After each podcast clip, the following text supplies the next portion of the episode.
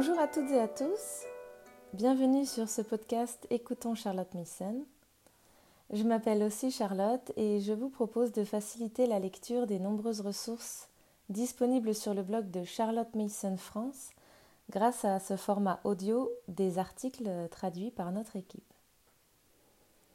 Cet épisode est le sixième de la série du livre In Memoriam que nous avons désiré vous partager en l'honneur du centenaire de la mort de Miss Mason. Comme dans l'épisode précédent, nous sommes dans la seconde partie qui rassemble des témoignages et des souvenirs de proches qui nous offrent un regard plus intime sur Charlotte Mason et ceux qui ont partagé sa vie. Il s'agit aujourd'hui d'hommages d'anciens élèves. J'ai choisi de vous en lire quelques-uns, mais vous pouvez retrouver l'intégralité sur le blog charlottemason.fr.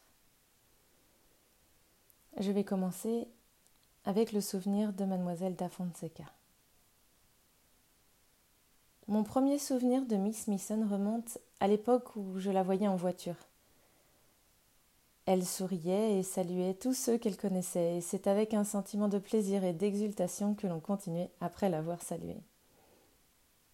Il est merveilleux de penser que la grande fondatrice de la POS et de la PNIU a salué et souri à une personne aussi insignifiante que moi. Pendant près d'un an, j'ai eu l'occasion de la voir ainsi, car j'avais la chance de suivre des cours dans le système de la PNU près d'Ambleside. Un été, j'ai eu le grand privilège d'être invitée à une fête à Squelhow. Tous les invités furent accueillis par Miss Mason dans son magnifique salon. Elle nous mit tout de suite à l'aise par son accueil doux et tendre. Elle regarda tous les jeux et les courses qui faisaient partie des divertissements de l'après-midi, et à l'heure du thé, elle se rendit à une table où les petits étaient assis et prit le thé avec eux. Il avait été convenu que j'irais à l'école de pratique de la HOE le trimestre suivant. Ce trimestre a commencé un samedi à la fin du mois de septembre. Le dimanche, nous sommes allés voir Miss Mason. Je me souviens de la gentillesse avec laquelle elle nous a toutes embrassées lorsque l'une après l'autre, nous sommes entrés dans le salon, où elle était allongée sur son canapé. Elle nous a ensuite parlé de notre travail pour le trimestre et nous a congédiés d'un signe de tête et d'un sourire. Après cela, nous l'avons vue constamment en voiture, aux leçons de critique ou lors de nos visites au collège. Une chose dont je me souviendrai toujours, c'est qu'après la conférence des membres, nous fûmes convoqués chez Miss Mason, qui nous remercia pour notre participation à la conférence. Elle n'avait pas à nous remercier, c'était à nous de la remercier pour l'éducation libérale et les livres qu'elle avait mis à notre disposition. Lors de, lors de nos soirées dans le salon, lorsque nous devions jouer devant Miss Mason, elle avait toujours un charmant sourire et quelques mots pour nous encourager. Chaque fois que je pense à Miss Mason, je vois toujours ce même beau sourire qui nous faisait l'aimer et la respecter davantage chaque fois que nous la voyions. Je vais continuer avec le souvenir d'Olive Marchington. Je suis sensible à l'honneur qu'on me fait en me demandant d'écrire quelques-uns de mes souvenirs personnels de Miss Mason et je sais que ce que j'écris aura été l'expérience de beaucoup d'autres également. Lorsque, à l'âge de 12 ans, je suis venue pour la première fois à l'école pilote et que j'ai vu Miss Mason, les autres filles m'avaient soigneusement expliqué qu'il s'agissait d'une personne exceptionnelle et merveilleuse. Je fus très impressionnée de voir une personne d'une telle sagesse et d'un tel savoir, et très surprise de constater qu'elle était la personne la plus douce et la plus gentille que j'avais jamais vue. Et c'est là, je crois, l'un des principaux charmes de Miss Mason. Elle était si douce, si calme, si discrète. Et pourtant, sa personnalité était si dominante que tout le monde sentait, lorsqu'il était avec elle, qu'il se trouvait en présence d'un esprit vraiment merveilleux. Parmi les souvenirs les plus heureux que j'ai de Miss Mason, il y a cette image quasi quotidienne d'elle que nous avions l'habitude de voir lorsqu'elle descendait l'allée lors de ses sorties en voiture. Une grille du portail était généralement fermée, et pendant que Barrow descendait pour l'ouvrir, nous nous précipitions à la fenêtre pour saluer Miss Mason, car elle nous saluait toujours et nous souriait chaque fois que nous la voyions. Nous avions l'habitude de voir Miss Mason à certaines occasions mémorables, notamment lors des soirées de salon musical que nous organisions au collège une fois par trimestre. Vêtue de nos plus belles robes, nous allions à Squelhow et jouions le morceau que nous avions répété pendant tout un trimestre devant Miss Mason, le personnel et une salle remplie d'étudiantes. Et c'était pour nous une terrible épreuve. Mais cela aurait pu être bien pire. Miss Mason était la plus douce et la plus gentille des critiques pour nous, pauvres enfants nerveux, et elle ne manquait jamais de faire une remarque encourageante à chacune d'entre nous lorsque nous avions fini au piano. Au début de chaque trimestre, nous avions l'habitude de monter au collège pour saluer Miss Mason, qui nous parlait du trimestre à venir et nous demandait des nouvelles de nos vacances. Elle connaissait chacune d'entre nous par son nom et très souvent s'informait sur les membres de notre famille qu'elle avait rencontrés. À la fin de chaque trimestre, nous allions lui dire au revoir et elle nous demandait si nous avions aimé les examens, si nous pensions avoir bien travaillé, ce que nous allions faire pendant les vacances et bien d'autres questions de ce genre. J'ai eu le privilège d'être préparée à la confirmation à Ambleside. Et une fois par semaine, les deux autres candidates de l'école pilote et moi-même allions voir Miss Mason pour discuter tranquillement.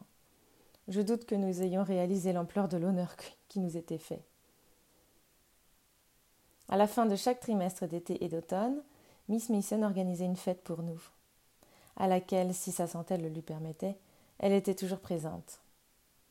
Pendant le thé, elle venait s'asseoir un moment à chaque table, parlant et souriant avec nous tous. Et puis il y avait des éclats de rire. Miss Mason avait posé une nouvelle énigme. Elle aimait beaucoup les devinettes et les histoires drôles, et on demandait toujours lors des fêtes. Et, grande était la joie de la jeune fille qui pouvait poser à Miss Mason une nouvelle devinette qu'elle n'avait jamais entendue auparavant. Au cours de l'année dernière, ma première année à la maison de l'éducation, j'ai eu un contact beaucoup plus personnel avec Miss Mason, et je fus de plus en plus émerveillée par son merveilleux esprit, sa merveilleuse personnalité et sa merveilleuse vitalité. Tous ceux qui la connaissaient l'aimaient. Tous ceux qui entraient en contact avec elle se rendaient compte comme son influence était grande. Et lorsqu'il quittait sa présence, il se sentait élevé et inspiré pour des choses plus nobles. En regardant cette douce vieille dame aux cheveux gris, il était étrange de penser qu'elle tenait entre ses mains le fonctionnement d'écoles dans le monde entier, et qu'elle avait réuni les parents, les enseignants et les enfants sur une terre heureuse d'amour, de travail et de service. Les anciennes élèves de la maison de l'éducation ont souvent dit que les deux années qu'elles y ont passées ont été les plus heureuses de leur vie. Et c'est vrai. Je sais que je le dirai quand je partirai. Et c'est principalement grâce à l'esprit du lieu, tout le monde est heureux et aime tout le monde. Et il en sera toujours ainsi parce que l'esprit de Miss Mason sera toujours là et que son souvenir sera fidèlement et affectueusement entretenu.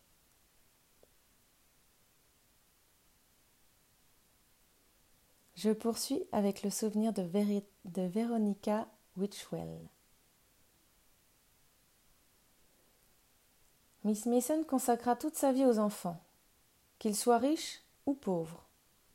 En fait, elle avait pour devise pour le bien des enfants. Et elle garda cette idée à l'esprit tout au long de sa vie.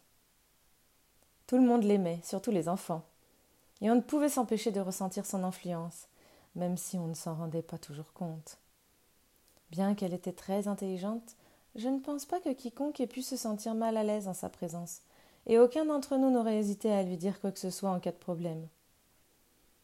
Elle s'intéressait toujours à tout le monde et à toutes les choses, même les plus petites ou les plus insignifiantes, et elle était très fière de savoir comment tous les enfants de l'école de l'Union des parents progressaient, même lorsqu'elle était très malade. De nombreuses personnes l'ont connue par correspondance, d'autres en lisant ses livres. Mais même en l'ayant rencontrée une ou deux fois, voire pas du tout, on ne pouvait s'empêcher de la connaître et de l'admirer. Bien qu'elle ait été tout cela, elle était très humaine et pouvait sympathiser et comprendre n'importe qui. En fait, je n'ai jamais connu quelqu'un qui pouvait comprendre les sentiments de chacun de manière aussi profonde.